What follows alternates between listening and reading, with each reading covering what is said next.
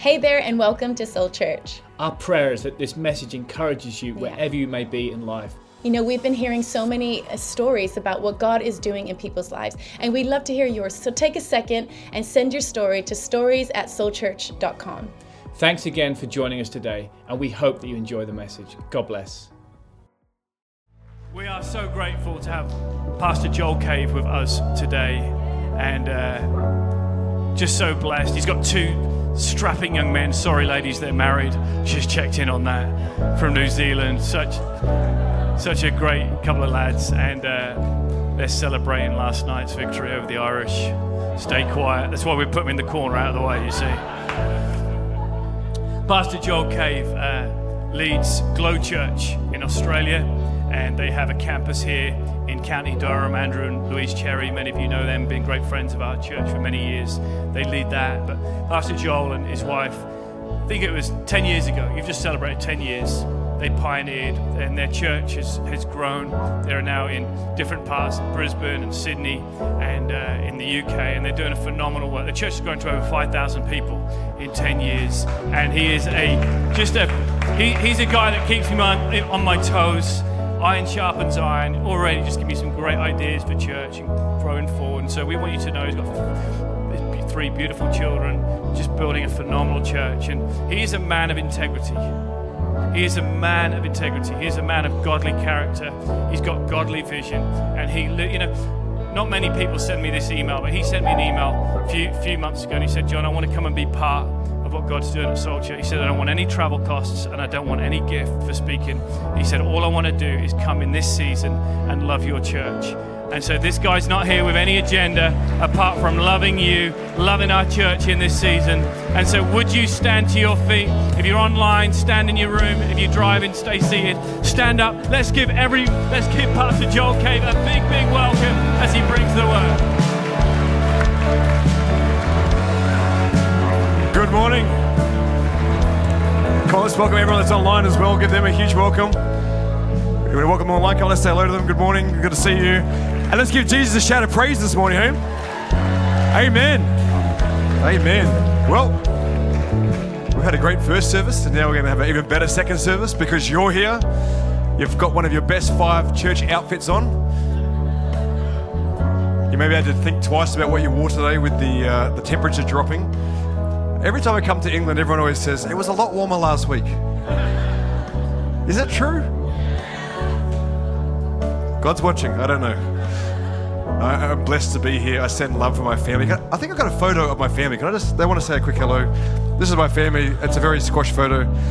Um, I'm very blessed. My wife Ellen is the one that's in the middle of the two that look like they're sisters. And the one on the left there, Summer, it's actually her 16th birthday today, which is really nice. And that was my oldest daughter, Taylor. She's about to turn 18. The little guy, Judah, he's 10. He's just signed a professional soccer contract, football contract, actually. Yeah, he's a really good soccer player. The soccer, soccer's in Australia, football in England. Uh, but he, yeah, he, uh, I won't tell you which club he signed with over here. Some of you might have your thoughts about that. It's got a red colour, that's all I'll say. So he's good. And uh, all that being said, um, I love my family, and uh, we're blessed. We're blessed to, to do what we're doing. We just celebrated 10 years as a church. And I want to tell you, you are in a great church. You're in a wonderful church. You know, I, I honestly believe with all my heart that there are this season that we're moving into around the world, that God has put his hand and placed his hand on a new generation of leaders. You can see it. There are things happening all around the globe where God is just putting his hand and saying, there is favor, there is blessing, there is an element of faith that is being restored in terms of like stepping out in faith. And your pastors are the, really honestly, they're a shining light, and I'm so blessed to call them friends. But I honestly believe that God has got his hand on them, both of their lives, individually, together. And you're part of the church that God is wanting to rise up in this nation to really become like a diamond and a jewel, to see lost people won for Jesus. And you're in a great church, and I want to really, really encourage you that don't take this for granted. Don't take this exciting season for granted. You're about to see great things, miracles with your own eyes. And I know many of you would have sacrificed over the last few years. But I want to encourage you. The Bible says, don't grow weary in doing good. You're almost there. The faith steps that are required to get all the way to see God do what He's going to do. I had the privilege of having a, bit of a visit yesterday of the new. Uh, of the new uh, building, and it really is. It's amazing. It is, a, it is an absolute ground, stake in the ground for this nation, not just for Norwich. And I want you to hear this this morning that you are in a great church that's got great things ahead. If you're first time visiting here today, stop the search. You found your church, and I'm excited. So, can I pray this morning before getting the word? Father, we thank you, Lord, for your presence. We thank you, Lord, for faith to rise in this room. We thank you for, Lord, your love that is flowing in this place, Father. We thank you for the friendships in this place, the community that's being established. But God, we also think about those that we have yet to meet, Father. Those that we have yet to um, to know, uh, yet to know Jesus, Father. Lord, we call them in from the north, the south, the east, and the west. Lord, let faith rise, let salvation flow, Father. And God, let your word go out. Lord, as we preach today, Lord, I ask that God, everyone would understand my Australian accent, and that God, that you would bless us and change us and that we would never be the same, Lord, that we would leave here different today. In Jesus' mighty name. Everyone said? Amen. Amen. Okay, why don't you high five? Hang on. Going to high five three people, and I want you to say, if you were a salsa dip, would you be hot, mild, or medium? Tell your friends, quickly, tell your person to sit down. What would you be? If you were a salsa dip, which one would you be?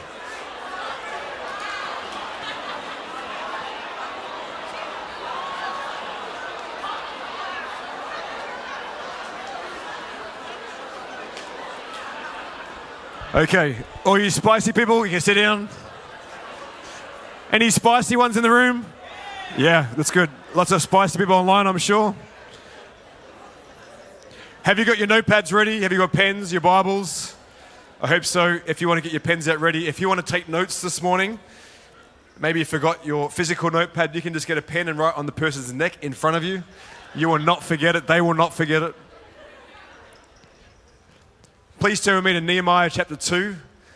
If we were uh, in Israel right now, we'd be saying Nehemiah 2. Nehemiah chapter 2, that is the correct term of how to say Nehemiah. Uh, and we're going to be reading for that in a moment. But I do send greetings from Australia. We, uh, uh my friends that are with me, well, these two guys are awesome. Monty and uh, Joey, uh, they're actually originally both from New Zealand, but they both have been with us from day one of starting Glow Church. They have seen our church grow from 20 people to, you know, we had almost 10,000 people at Easter at church this year, and uh, multiple locations, multiple cities. And I'm so blessed to have two very faithful young men that have become older men now. We've all got kids and grown up. Uh, but I, I, just believe that you know, the message of Jesus is discipleship. It's, it's one of doing things together. We're better together. And I know that that's the uh, testimony of many people in this church that you're better for being part of this church community. But I'm thankful to be traveling with two really amazing guys that, in their own rights, could be speaking right now and doing whatever they would normally do. So, would you welcome Monty and Joey for me? Would it really, really encourage me? First time in Europe, first time. Oh, they're even waving for us. There you go. Yeah. Yeah, they're both there. They are. Monty himself actually was a, a very well-known rugby player in Australia. Played for the Queensland Reds in the Super 15. So there you go. Good young man. And very good, actually, security detail as well when you're traveling Europe. I feel very safe. I feel very safe. Pastor John and Chantel, before I get started, I have a prophetic word for you and um, for this church. Uh, this week, we were supposed to be in Israel. Uh, we flew to Dubai and then we had to change course. It's always fun when that sort of stuff happens. I'm always thinking to myself, God, what is it that we're here for? Like, why, why have things changed dramatically? Because there's always a God reason, there's always a God window. And um, we were in Rome for a few days. And like I said, these guys have never been to Europe, so it was a great opportunity to see a little bit of, of Italy. And while I was there, I was preparing for today, and I really, um, on Thursday morning, felt God speak to me very clearly from the story of the Queen of Sheba visiting King Solomon. And we know that King Solomon built this incredible, uh, incredible uh, kingdom, the palace, the temple, everything. And this queen, so she was used to opulence. She came from another land, from far away, and she said it was even better than I could imagine. She speaks of what was built. And I, as I was walking around yesterday, I even confirmed in my spirit what I believe God wants to say to this church is that in this next season, yes, you're opening a building, uh, but that is not the sole purpose of why God is going to put his hand on this church. It's the presence of God that's going to fill that place. And people are going to come from distant lands. There's going to be people that God is going to let you whistle and he's going to call upon them and say that you need to be here. And in the, in the natural, it would feel like unreasonable or maybe it doesn't make sense, but I, I believe that you need to be ready. Get ready for phone calls. So people say, I'm coming. There's going to be people that you've never met before who are going to turn up from. Uh, I, I want to prophesy over a number of African nations that will come to this land and they're going to find this church and they're going to be a huge part of your future. Others that will come from Europe. There are others that are going to, are going to be start hearing stories of the miracles. But I believe that God is saying to your church that people were going to say, I went to visit and I thought I was going to see one thing, but actually it was the presence of God in worship. And it was the presence of God in, in that in building and that environment that is actually what did something in their spirit. So, can I encourage you today, church? Be excited about this next season, be stirred in your faith. You know, I know a little bit about what this sort of season feels like and looks like, and I want to preach to you from a little bit from that place and that authority this morning. Four years ago, we moved into a building on the Gold Coast. We've now got um, seven locations in Australia in different cities.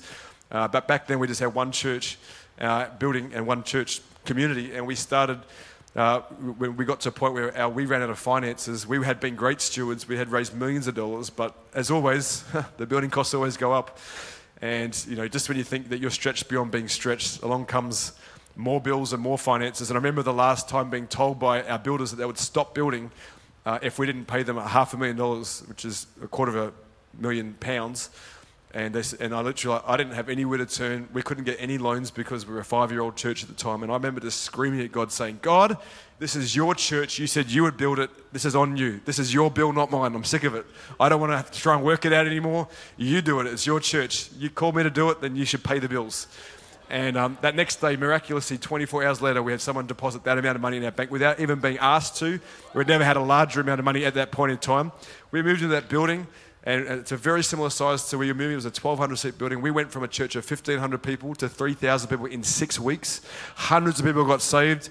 All of a sudden, there's all this stuff happening in the media and the city we're in. They're like, I don't know what's happening here, but it's the fastest growing church in Australia. And all that sort of stuff didn't really matter. But it was more just that what happens when you stepped out in faith in the impossible. And I can sense that same feeling is in this room this morning. You can feel that there is like this readiness. Like clearly, this building's not big enough. Clearly, it's been too long that it hasn't been big enough. But God is wanting to do something fresh to do. It's not about a building, people, but it's about a vehicle for God to see more people's lives changed and more people's uh, you know families changed, marriages healed, miracles take place, and most importantly, salvation come to Norwich. If you believe that this morning, someone give Jesus a shout of praise in this place up the back there. I want to tell you my primary gift that God has put in my life, I didn't realize until we started the church, is a gift of faith. I can tell you, I will preach well this morning faith, if you let faith rise in this room. I will let faith out. And so let's get into the Word of God this morning. I'm ready. I'm prepared. I feel like God has got something fresh and new for you this morning.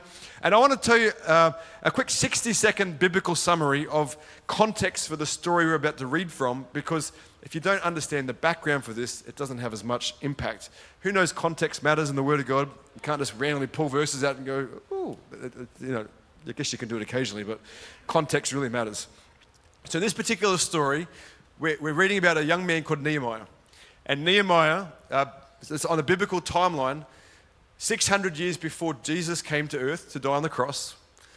It was in that time that we go right back. We know that the Israelites were in Egypt. They had left the land. They had been taken from the land. They ended up coming back into, through Joshua and Moses led them. And Joshua, Moses, you know, didn't quite get there. It was close, but he didn't quite get there. Joshua led them into the, back to the promised land. But then we pick up the story where 600 years before Jesus came, that they were also, once again, they were wiped out by the Babylonians, which is the modern day nation of Iraq. Uh, 50 years after that, the Persians, or the modern day Iranians, they then took out Jerusalem as well. And they literally burnt the walls of Jerusalem that were once high and mighty to the very ground. They were, they were burnt to the ground. And that nation was in turmoil, and the city of Jerusalem was a mess. We then meet this young man called Nehemiah, who was a byproduct of what was called the remnant. He was a Jewish young man with Jewish blood, but he was not raised and he was not born in Israel. He was born in Persia. And so he's still got the stories from his grandfathers and his family about the, the once mighty city of Jerusalem. He, he knows that he's Jewish by nature. And in this story, we find that he has found favor in the eyes of King Artaxerxes. He is the cupbearer to the king. And anyone who knows the biblical history or any kind of history the cupbearer was a very significant and prominent role because you were the one who would take a sip of a wine just before the king would to make sure that if there was no poison in that wine. And so it was a very significant role, one of high trust and one that required uh, someone who could speak multiple languages, they had to be good looking, and they had to be of a high academic nature. So to be around the king all the time, it required a level of excellence. And Nehemiah possessed all those things, but Nehemiah gets wind in his stories about this city that was once mighty for his people, that is now in rubble, it is in ruin, it has been destroyed. And so we pick up this story because he has built up the courage, this is Nehemiah, to go to the king and say, Can I go and see with my own eyes what I've been hearing from my friends to see if it really is as bad? Because at this point, the Persians were in charge of the whole empire, which included Jerusalem. Does that make sense to everyone? You understand a bit of history? Excellent. Nehemiah chapter. I know here in Norwich, probably 90% of you already knew it, but just for, the, for people like me, we needed to know. So, and it's important. Nehemiah chapter 2. We don't ever want to presume as well that someone has never been to church before. If it's your first time ever in a church environment, we welcome you. We're so excited. We've been praying actually that you'd be here Tim was this morning, so we're glad you're here. Nehemiah chapter 2. If you've got a Bible, open it up. Say, I've got it. Four of you have got it. Excellent. Nehemiah chapter 2, verse 11 says this. This is Nehemiah speaking. I went to Jerusalem, and after staying there three days, I set out during the night with a few others. I had not told anyone what my God had put in my heart to do for Jerusalem. I want to say those words again. I had not told anyone what God had put in my heart to do for Jerusalem. There are many people in the room today and online that you know what it feels like to be like Nehemiah. There are things that God has spoken into your spirit. There are dreams that God is trying to activate. There is vision that God is trying to bring out from feelings of just the inside to actually to the outside, from the known to the unknown. So, from the unknown to the known, from the sense of no one knows, not even my spouse, to I'm going to verbalize what God has been stirring in my spirit. I wonder today if someone here knows what it feels like to take an active step of faith and put yourself out there, having a sense that God has spoken, but yet what you have spoken out is more of a spiritual reality than a actual reality. There is nothing worse than that feeling of feeling vulnerable of have I heard from God? Have I truly sensed that what he has put in my heart was something that I can put out into the public arena? You know what I love is a few years ago I was here in 2019, and at that point, John, Pastor John, sorry, he took me for a drive through, uh, through the town, and I got to see a big blank piece of land where the church was originally, it had burnt down. We know that story. And we know that at that point, it was literally that vision was just spoken, but it wasn't reality. Yesterday, to drive on that land and to see a physical building with the walls up, to go inside and see things that you'll get to see shortly, I was able to experience what it looks like when someone speaks out big, bold vision that doesn't look possible in the natural. That's still, we're still sitting on the is this possible? There's still a faith gap that's required. But yet, someone was bold enough to put it out there, and along the way, I can guarantee you some people would have grabbed a hold of it, others would have said, We'll see about that. Some people might, might, might have said, I can't, I can't be here anymore because I don't think that's possible. And then there are others of you that have been faithful in that process. But we have seen someone speak what was in their heart of, I can see a different future. I can see a better place. I can see a space for more people to find Jesus. I can see a land, uh, a stake in the ground that says that for the city of Norwich, that God, you're going to do something mighty. When people drive past, they go, What is going on there? That takes someone being bold enough to speak vision from the heart into reality. I wonder here today if there's someone here that you've been holding back from your spouse the dream that God's put in your heart. You're too nervous to say it to them. I wonder here if somebody has a dream in their heart to start a business that could impact the kingdom of God, but you've been too nervous to put it out there. Maybe there's someone here that's too nervous to declare that one day I am going to find that beautiful husband or that beautiful wife and I am going to have a great family. And for whatever reason, you've held it in you and you haven't declared that because you've been too nervous and too shy to actually declare it. I wonder if someone here would be bold enough to say, I'll be the first person in my, in my family to go to university and I'm going to make a difference. I wonder what is on the inside that is yet not into reality. I wonder if someone is bold enough today to say, I'm going to let it out. I'm going to speak it out. I'm going to declare it into the heavenly beings. I'm not going to let this stay on the inside of anymore because I wonder how many ideas are in this room that have not been spoken. Come on, if we're going to clap this morning, no golf claps. No, no, no, no. Come on. Let's, I wonder what could happen in a faith filled atmosphere. I wonder online this morning if God was to stir your heart up. I wonder if somebody was able to be bold enough to declare that out, to put it on paper. I know even after the first service, me and John had an opportunity to pray with some in this room that said, Oh, look, I haven't told anyone this. They showed us this video of what they've just done. We said, Stop, let's pray. We're two or three or more gathered. Let's pray for the blessing and the favor on this project right now in Jesus' name. I wonder this morning who is here that God is trying to stir your faith. You're in a faith filled church that is doing faith filled things, and you are part of this church, which tells me that you are a candidate. Because the Bible tells me that without faith, it is impossible, impossible to please God. You, sir, you, ma'am, you are a faith making machine. Let it out.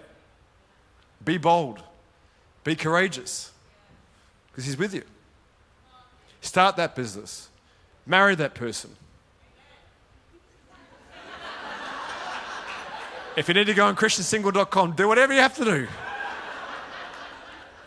Don't waste your life away. Sitting back, waiting for things to happen. No, let it out. Nehemiah is a great example of a young man that said, I don't even need to go there, but God has put a conviction on a faraway place for a faraway people because God's heart is always for people. God's heart is for the people of Norwich.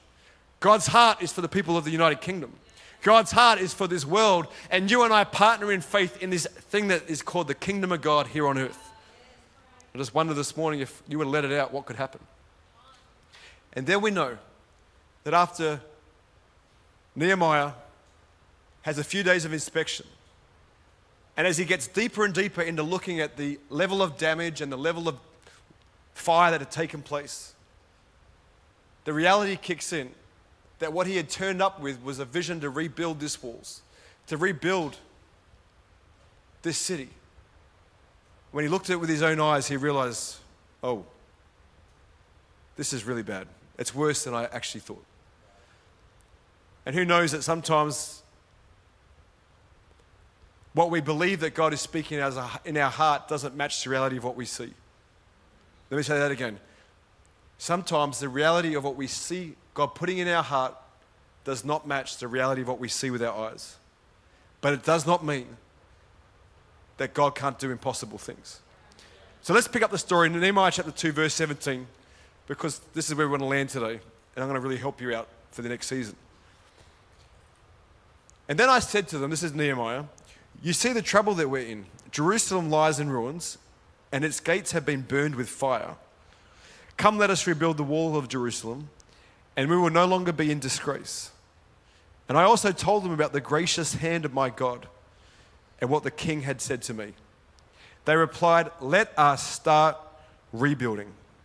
And so they began this good work. But when Sanballat the Horonite, Tobiah the Ammonite official, and Geshem the Arab heard about it, they mocked and they ridiculed us. What is this that they are doing? They asked. Are you rebelling against the king? And I answered them by saying, The God of heaven will give us success. We, his servants, will start rebuilding. But as for you, you will have no share in Jerusalem or any claim or historic right to it. Isn't it interesting that straight after Nehemiah puts out his vision for the people, straight away he is met with opposition? Straight away, when the faith goes out, there is opposing views and there is ridicule, there is a, a sense of, of, of, you're not going to do that. How on earth do you think that's possible? Now, the good news is that we get the, the view of history we get to understand that Nehemiah not only did he turn up and he build the walls, but he stayed for 12 years to govern the city. It only took 52 days to rebuild what took probably decades to build. He had a strategy from God where each person, as they were building morning and night, there was people that were literally defending their backs as they built. can I encourage you? Read the book of Nehemiah. It's one of the most inspiring books of the Bible. To watch what God's people, when they stood in unity together and said, We are going to rebuild this, we're going to turn our back on those that would oppose us, and we're going to see God do a miracle. 52 days to rebuild these massive walls that you can now see with your own eyes. And for 12 years, Nehemiah, he governs this land and he governs these people with integrity and with great character. Whenever you put out into the public arena or into the atmosphere vision from God, it will always be opposed by people and by the things around us. We know that the enemy has a responsibility, a job description to kill, to steal, to, to take anything he can and destroy it, to rob us. But the good news is this morning that Jesus has come to bring life and life to the full. If right now you are experiencing opposition, if you're experiencing turmoil, if you're experiencing this heartache or pain, I'm telling you that Jesus, He is in the midst, that Jesus has come to breathe life into your situation, to breathe vision back into your world, to allow dreams to rise in this place. Back in 2018, I was on holidays and I was with my kids and my family. You saw them before, and we were taking a ferry in Sydney. A bit of history we were both my wife and I, we grew up in Sydney. We lived in Sydney and we moved to the Gold Coast, which is where we live. It's like a tourism city. It's a, it's a good sized city. It was the Commonwealth Games were held there not long ago, and the Olympic Games are on there in 2032. You're welcome to come hang out with us. We'll be there. But we moved there 17 years ago when Taylor was just born, and we didn't know anyone at all. We didn't, never knew anyone, never met anyone. We grew up in Sydney, but we knew God had called us to the Gold Coast. But it was interesting. We were on holidays in Sydney because we took our kids back to see their, their family, our parents and the cousins. And we were on a ferry from uh, Circular Quay, which is where the Opera House is, and we were going across to Manly Beach, which is a very fam- famous beach in Sydney. And along that, that particular route on the ferry is the Sydney Harbour Bridge. And I remember looking up at the Sydney Harbour Bridge, and just all of a sudden it dropped in my spirit just this simple, and I knew it was the Holy Spirit saying, Joel, would you come to Sydney and would you reopen the wells of revival? Such a simple word, and I, at first I didn't even know what that meant. I just was like, what does that, what does that even mean? But I just knew, again, I felt God say, come to Sydney and open the wells of revival. And my thought was, well, there's lots of great churches here. That I don't know if they need like another church. Like I think that, you know, there's really great global churches that have come out of Sydney and, you know, 2018, I'm thinking, oh, look, we're just a small church in the Gold Coast doing our part. And I just knew that God was like, do something. And so we put it out on Instagram and Facebook that we're going to church plant in Sydney. And really, no one really knew much about us as a church we put it out there. I thought maybe that some people might come, you know, be interested in what we're doing because I grew up in Sydney and I was, you know, kind of, you know, people had friends and that might back us and support us. So we put it out there, and in faith, we are like, we're going to start a church in Sydney. And I flew down to Sydney, and on the first interest night, we had six people turn up. Six. I knew their names. By the time we finished there that night, I knew how many kids they had. I knew what their tax file number was. I knew what they liked as a, you know, for food they liked to eat. I mean, I asked every question possible.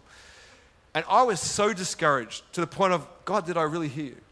Did I really hear you say that I was supposed to come to Sydney and start something?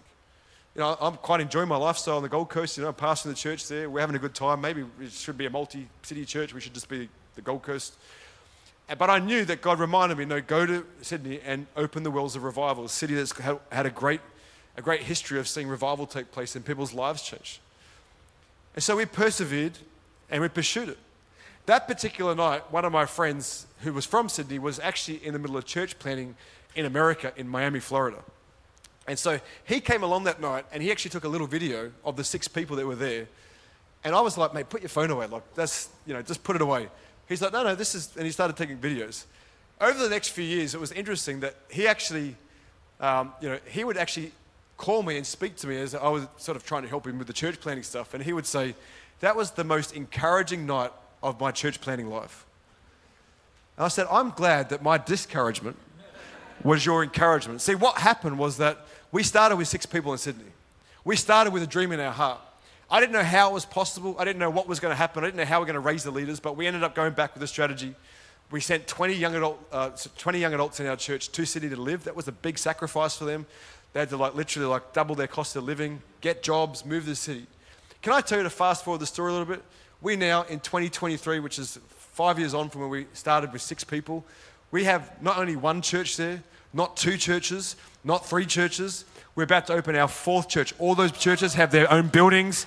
We have thousands of people coming to church. Literally, hundreds of people have got saved, been baptized. Someone gives you glory to God. What started with six people that looked impossible is now thousands of people going to church in Sydney. I hardly even go there once a year, but they're part of our church. It's really the greatest hand of God on my life that I can only describe as this. We opened the doors. We said, let's see what could happen. And the reason that my friend that's in Miami is encouraged because he's like, every time I get discouraged, I think of the six people that I saw that night. And I now see what God is doing in the city of Sydney. And he goes, it has encouraged me so greatly. And I always feel discouraged in his encouragement. I just, I don't know. It's just, it's a bit of a, but I look back and I think, you know, I don't want to take the photo of six people back then, but I'm glad he had a video. I'm glad that he could be encouraged by my discouragement. Because I tell you what, when you put it out there and you say, I feel like God's saying to do this, and if you can't see it with your eyes straight away, it can be just, maybe you've started a business and it's tough. Did I hear from God? Maybe someone here is wondering, was I supposed to step out in that area of changing careers? Maybe some of you know what it feels like that first time you took a big step of faith and you gave into a miracle offering. And then the next day, your washing machine blew up, your car engine deteriorated, petrol prices doubled, and you're like, was I supposed to give? But you know that there's this opposition. There is this sense that you took that step of faith, and if it wasn't for that step of faith and seeing the miracles take place as a result, but there's always this sense of opposition.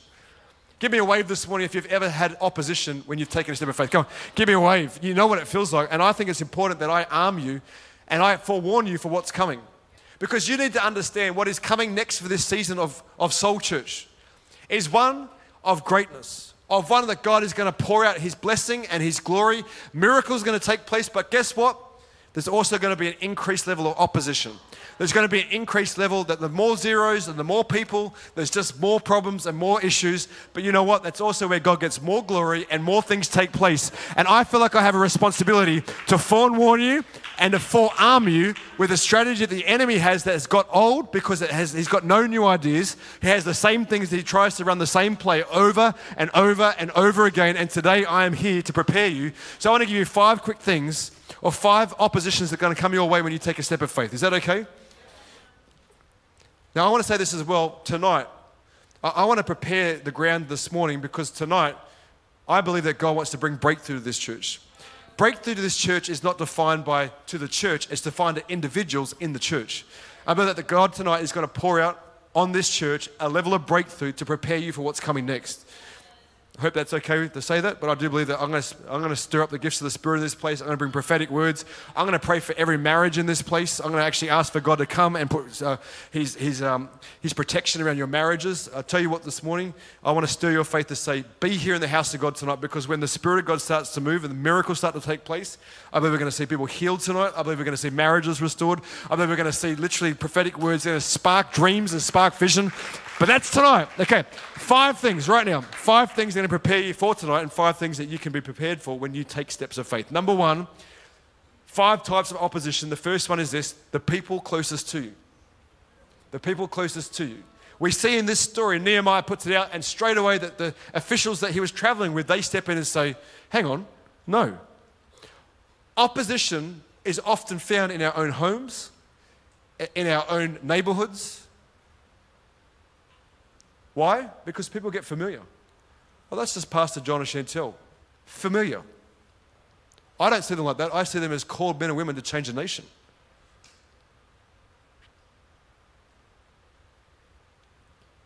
Your spouse shares the vision. You're the first one to go, Oh, I know the reality of like our finances. I know the reality of our familiar. There will always be opposition from the people that know you the best because they know your worst moments, not your best moments. And if you're going to take a step of faith, you've got to be big enough to get bigger than the people around you in your spirit. There are times where someone's going to say something, someone's going to undermine you, someone's going to, whatever it might happen, but they often are from the people that are closest to you. Why could Jesus not perform a miracle in his hometown? Because people were familiar. Listen to me, church. Do not get familiar with your leaders. Do not get familiar with your pastors. Don't get familiar with the miracle that's happening across the road there. Don't get familiar with when the hundreds of people start getting saved. Don't get familiar. Don't get familiar when the car park is too full. You start whinging that you have to now line up and the car park's too long. Someone took your seat. No, don't get familiar. They're the people you are praying for. That's what this city has been believing for for so long. Don't get familiar. Number two. There's never enough resource, but there's always plenty of resource. Let me say it again. There's never enough resource, but there's always enough resource. What does that mean? When we understand in the economy of God, He owns everything, He has everything available to us, but yet He takes us on these steps of faith where there's never enough, but there's always enough. When I open my bank account, there's not enough, but when I take a step of faith, somehow it works out. It's like what we heard from Pastor John this morning that there's some miracles that are taking place right now, but we're not quite there because we've still got more steps of faith to take. But if we keep going, there's going to be there. I get excited in these kind of environments. I'll tell you why, because if some business people and some families understood that God is wanting to pour out blessing through you to get it through what God's purposes are, when you understand and get that revelation, it tells me that you should be excited for what God wants to bring into your life. But if you have a, a heart that says it's just going to be for me and just enough for us, well, God can't do much with that. But when you have people that actually get a revelation that my business was built for the kingdom, my family was built for the kingdom, if that money that is required to fund what is over there, it needs someone to go through first. That's God's way of blessing. It goes through something. Someone needs to be stirred in their faith this morning and go, I need to wake up to this because if I can get that blessing through the local church and what God wants to do, it has to go through you. Think about that for a second. The millions that is required over there has to go through someone. That, that could have changed someone's life right there. Someone needs to go from having a small business mentality to a global mentality. God wants to bring those kind of people in this church. Start with the people in the church already. That's what I would say. I'd encourage you. I'm telling you, there's never going to be enough provision for the vision because that's how God works. He gives us just enough of a glimpse of what's coming, but it takes His people to respond. Someone needs to hear this this morning. There's never enough resource, but there's always enough resource. Keep taking steps of faith. The third thing today that will be in opposition to any step of faith is the false reports. Straight away, Sanballat starts undermining Nehemiah. He starts saying things that aren't true. He starts giving false reports. He tries to send, out, send back reports as you read Nehemiah 3, 4, and 5, reports back to King Artaxerxes. He makes up lies that aren't true. But I want to tell you that when you choose to live your life in a way with consistency of your integrity, your character, and the call of God, nothing can get in the way of the purposes of God. Nothing can get in the way when your motive is aligned to the kingdom of God, when your integrity is lined up with what He has. And we see that with Nehemiah. Nehemiah had no other motive but to come back and make a difference. There was nothing in it for him other than his people being reestablished in this city.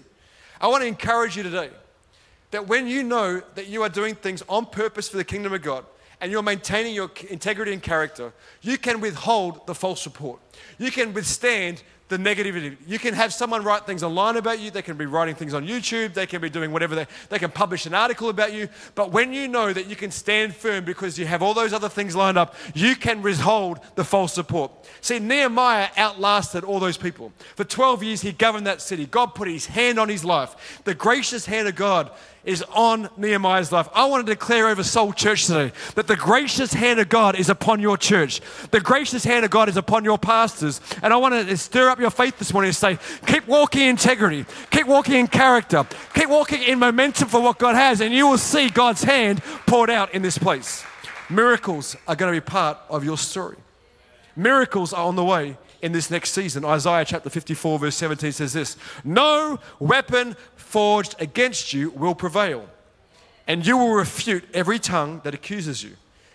This is the heritage of the servants of the Lord, and this is their vindication from me, declares the Lord. I'm telling you, every time as a church we have taken a step of faith, for some reason, the media has taken its, its, its, uh, its time or maybe decided it's always right as something big happens that the media has always tried to undermine our church. In every city where we started in location, always the media comes and they want to have a, a, negative report or a false report. I'm telling you, whenever you take steps of faith, stay focused on God's word. Stay focused on what you know is what God is wanting to do, and that's where God can move. Number four, the fourth opposition that you need to be aware of is that you will doubt what God said. The enemy is sneaky. The enemy is always trying to get in there and put doubt. The enemy is always trying to, at times where you think you've finally taken that step of faith. Did God actually say that? You think about right back to the Garden of Eden. When the serpent came to Eve, did he really say that? When Jesus was standing after his, his fast in the wilderness, did throw yourself down, did God say that? It is the most infantile tactic of the enemy to try and bring doubt of what God has spoken to you. Elisabeth Elliot says this Don't dig up in doubt what you have planted in faith. Have you sown? Don't doubt faith. Have you been speaking out in the atmosphere the things that God has for you? Don't doubt and don't change it by what is going on in your mind. It is so important that you stay true to what God has said. Billy Graham said, Let your faith roar so loud that you can't hear what doubt is saying. You are in a faith roaring season, Soul Church. Let it out. Bold, courageous faith that is happening right now in front of your eyes requires bold, courageous people that keep reminding God that He is responsible for what is going on in this season. And the last one, number five, if the worship team want to come and join me. I thought I heard a keyboard already. I was oh, that's probably a plane or.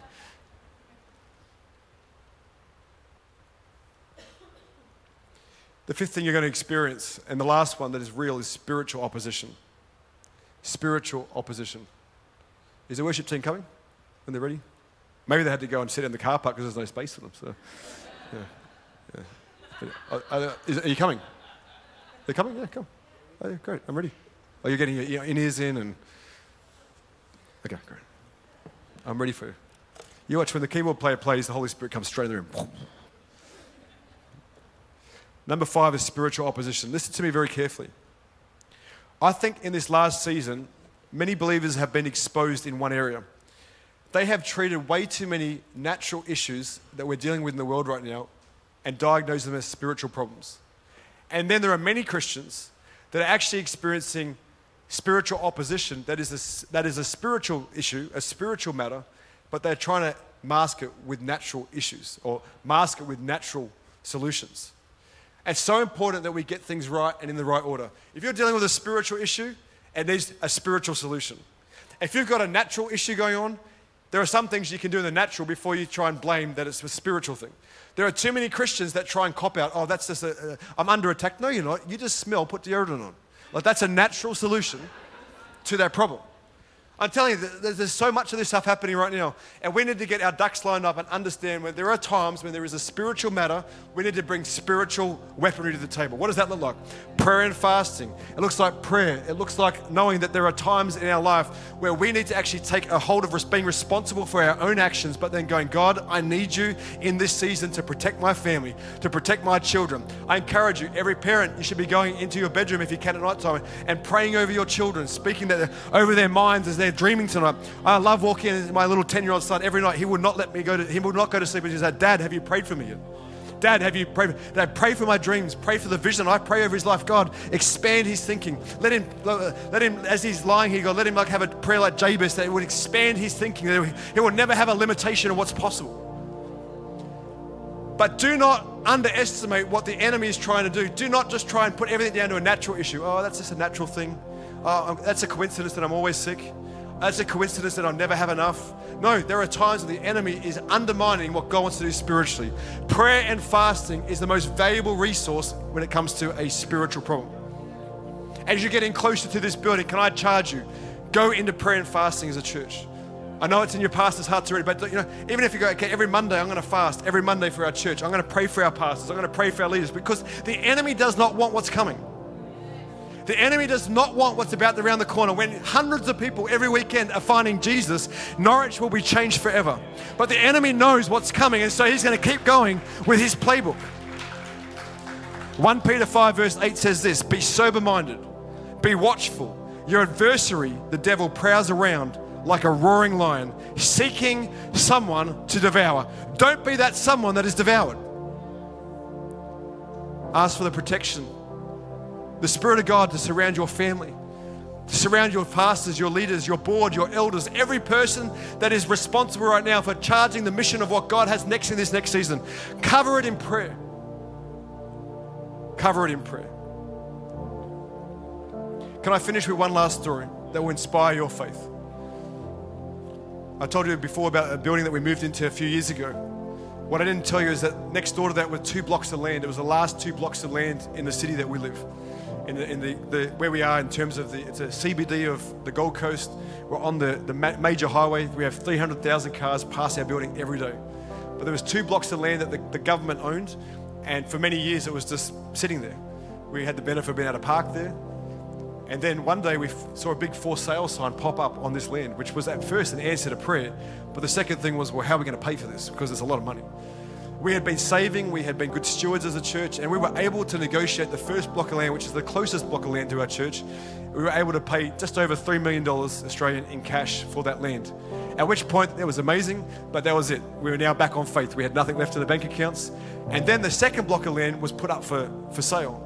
And we knew it was the bigger block of land, and for our future and for what God's been doing in the growth of our church, we knew that we needed that block of land. And we were told that it was, we had two weeks' notice because it was going to go to a public auction. And we had nothing. We had, we had exhausted all our finances. At this point, again, the banks weren't coming to the party because we're a new church, we're post COVID. And uh, we're just like, okay, God, we've done everything we can in the natural. Like this is this is now a spiritual issue. We've done everything we can naturally, but God, we, we need a spiritual outcome here. We, we need something to happen for us to have a reality of this miracle that was needed. So I started praying and believing as a church. We said, okay, we're going to believe for this. Our board, we said, we need this land. But we knew that we didn't have the money that was required. We were told at first that it was going to be between 10 to 12 million dollars for the block of land. And we didn't have it. We got closer to the auction. We were praying, and I got a phone call. I got a, a phone call from, uh, for the purpose of being online, I have to say it's anonymous, from someone in Melbourne. And this someone in Melbourne I'd never met before. They didn't go to our church. We do have a church in Melbourne as well, but they're not from our church. But they had been during COVID. They had been listening to my podcast, and I speak, speaking a lot of faith during during COVID. a lot of people won't do that, but I was really committed to speaking faith over people. And uh, Melbourne was the city in the world that had the longest lockdown. Uh, it was over two years. And so people in Melbourne weren't doing well, but this particular person was listening, and he'd been hearing what we've been speaking, and he, must have heard in one of our messages that we were believing for this land next door. And we got a phone call from someone who represented him. It's the kind of person that he doesn't make the phone call, someone else makes the phone call. I like those kind of people. It's like, my people talk to your people. I'm like, okay, good, good. He called, well, he called through someone else, and they said, look, we heard that you're looking for this land. My, my boss has instructed me to tell you that you have a blank check. You can go there and offer whatever's needed to get that land. I know, pretty amazing, hey? The story gets better. It gets better. We knew that the land was valued about 10 to 12 million Australian dollars. And then the day before the auction, everyone was getting a bit of cold feet. And they came to us and they said, You can put an offer in. We put an offer in for 8.5 million Australian dollars. And they rejected They laughed at me. They said, You'll, you'll never get it for that price. They said, A lot of all these big commercials, you know, you're a church. We didn't tell them what we had access to. And then at that auction, we had actually got the block of land for $7.5 million. And a million dollars less 24 hours later. Praise God, hey, like we we now own all that land. God's been good. And we are in the middle. Just when you think, you think, okay, God, this is great. We're in the middle of a $280 million project. Yeah, let that, let, let that sort of sink in for a moment. Because God's always pushing us towards more faith. And that's what the project we're on now, which is going to be, you know, I don't even know how to even start that comprehension. You know, we're just in that project. But I've always found that whether it was $1, it was $100, a $1,000, a million dollars, or hundreds of millions of dollars, it's all God's. It's His church. And I want to speak faith in to say that you know what it feels like to have opposition. But you need to be prepared and you need to be forewarned that God is getting something, God is getting ready to do something great here in Norwich. You're a part of it, you've been part of it. But you know what? It's for people that you've never met before. It's for seats that are going to be filled by people that you've never even, maybe you've walked past them at the petrol station, at the local shop. They're the people that are in God's heart right now, not us. We know, we know Him. It's for the ones that are yet to come. The local church is the only organization in the world for, that exists for its non members. Let me say it again. The local church is the only thing, the only organization that exists for its non members. And on that note, I want you to stand to your feet this morning. And I want you, if you believe that in your heart, that God is getting ready to stir up a new level of faith in the lives of individuals, I want you to give Him a shout of praise in this place. Come on, from front to back, from left to right. Come on, worship team. I want you to start to serve our faith this morning. We ask you, Holy Spirit, that God, you would do something fresh in you in this house. God, stir our spirits for what's impossible.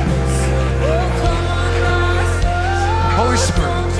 Come on, you lift your hands this morning and worship Him for a moment. God, if you're here this morning and you know that God has put something in your heart, maybe you've never shared it with someone. You know that the stuff that God's been stirring in you, it could be radical faith of being generous. It could be it could be a dream to start a business. It could be to step out in, in areas. It could be to walk back into into starting a, a small group in the church. It could be in ministry. It could be in your family. Oh, I don't know what it is or where it's where it's been kind of going around your heart and your mind. But you know what it feels like right now to have experienced opposition. You know that you're in that season where God has been stirring your faith, but at the same time you've had doubt. On, if that's you this morning with every eye closed, I just want you to lift both your hands wherever you are as an act of surrender to God. I want to pray for you this morning. Come on, right through this. I know the first service was so many people, and as I can see in this service, no one's looking around. But you know that God's stirring something in you. Because right now, we're the enemy, it, it ends today. It stops today. The battle is finishing today. That this is the moment where the Spirit of God is taking over. And Father, we ask right now, Lord, in this room over every person, over every family, over every marriage, Father. Anyone who's experiencing opposition right now, we ask, Lord, we plead the blood of Jesus, Lord, over their heart and over their circumstances. We ask in Jesus' name that God, faith would rise, Father. Well, wherever the vision's been spoken, wherever it hasn't been spoken, Father, we ask that God, that you would stir it up in this place. That God, that you would bring protection over families, over hearts, and over minds. That God, today, we ask that spiritually speaking, it ends right now. That God, you are going to get the victory. You have won the victory. And that God, that Lord, there are miracles that are on the way. That God, there are going to be miracles that are going to surprise people, even Lord. I pray even as people leave today, they're going to get phone calls, Father. That God is going to stir up people's faith in this place. That God, Lord, there's going to be miracles that are going to happen, Father. Those that are unwell, miracles are going to break forth. In Jesus' name. Amen. Amen. With every eye closed this morning, I want to pray for one more group of people. I've been speaking about miracles this morning. You know, there's no greater miracle, there's no greater breakthrough when, uh, than, other than when someone finds Jesus. We're talking about eternal matters more than just natural matters right now. You might be here this morning, and maybe someone invited you to church. Maybe you Googled Church Norwich and you came this morning.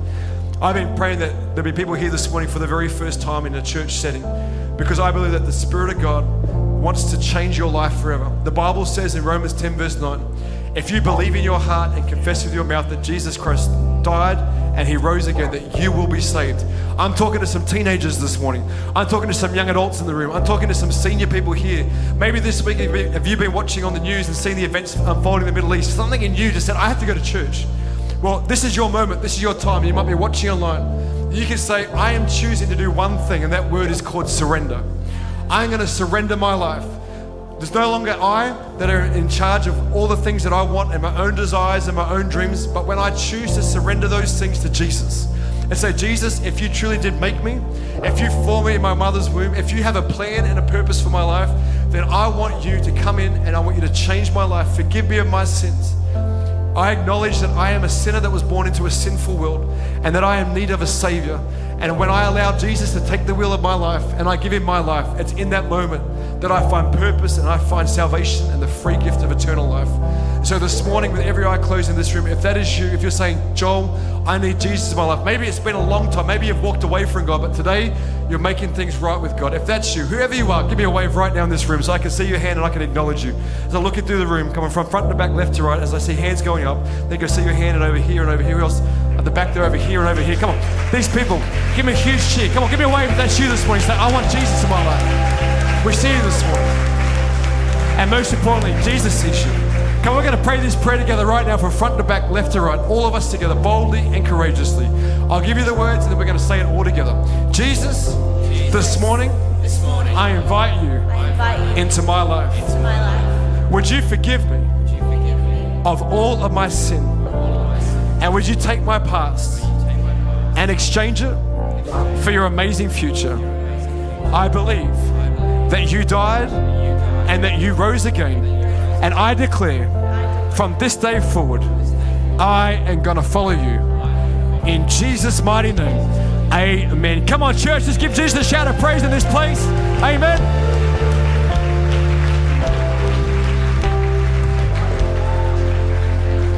Fantastic. Well, first of all, congratulations to everyone who said that prayer.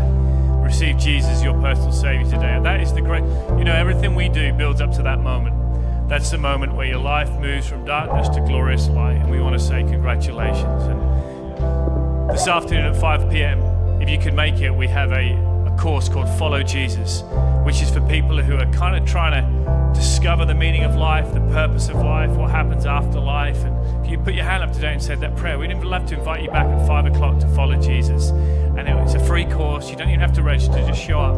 And uh, we'd love to walk with you on that journey. But once again, well done for having the courage to lift up your hand and open your heart to Jesus. It really was the greatest decision you ever made. And uh, if you said that prayer online, please let someone know. Just drop us a message in the chat and our team will reach back to you. Uh, I think that was an outstanding message. Thank you, Pastor Joel Cave.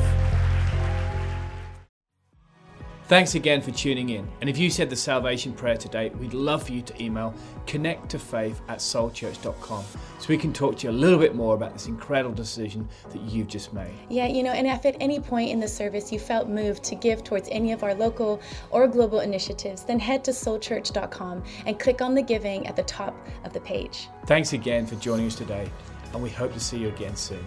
God bless.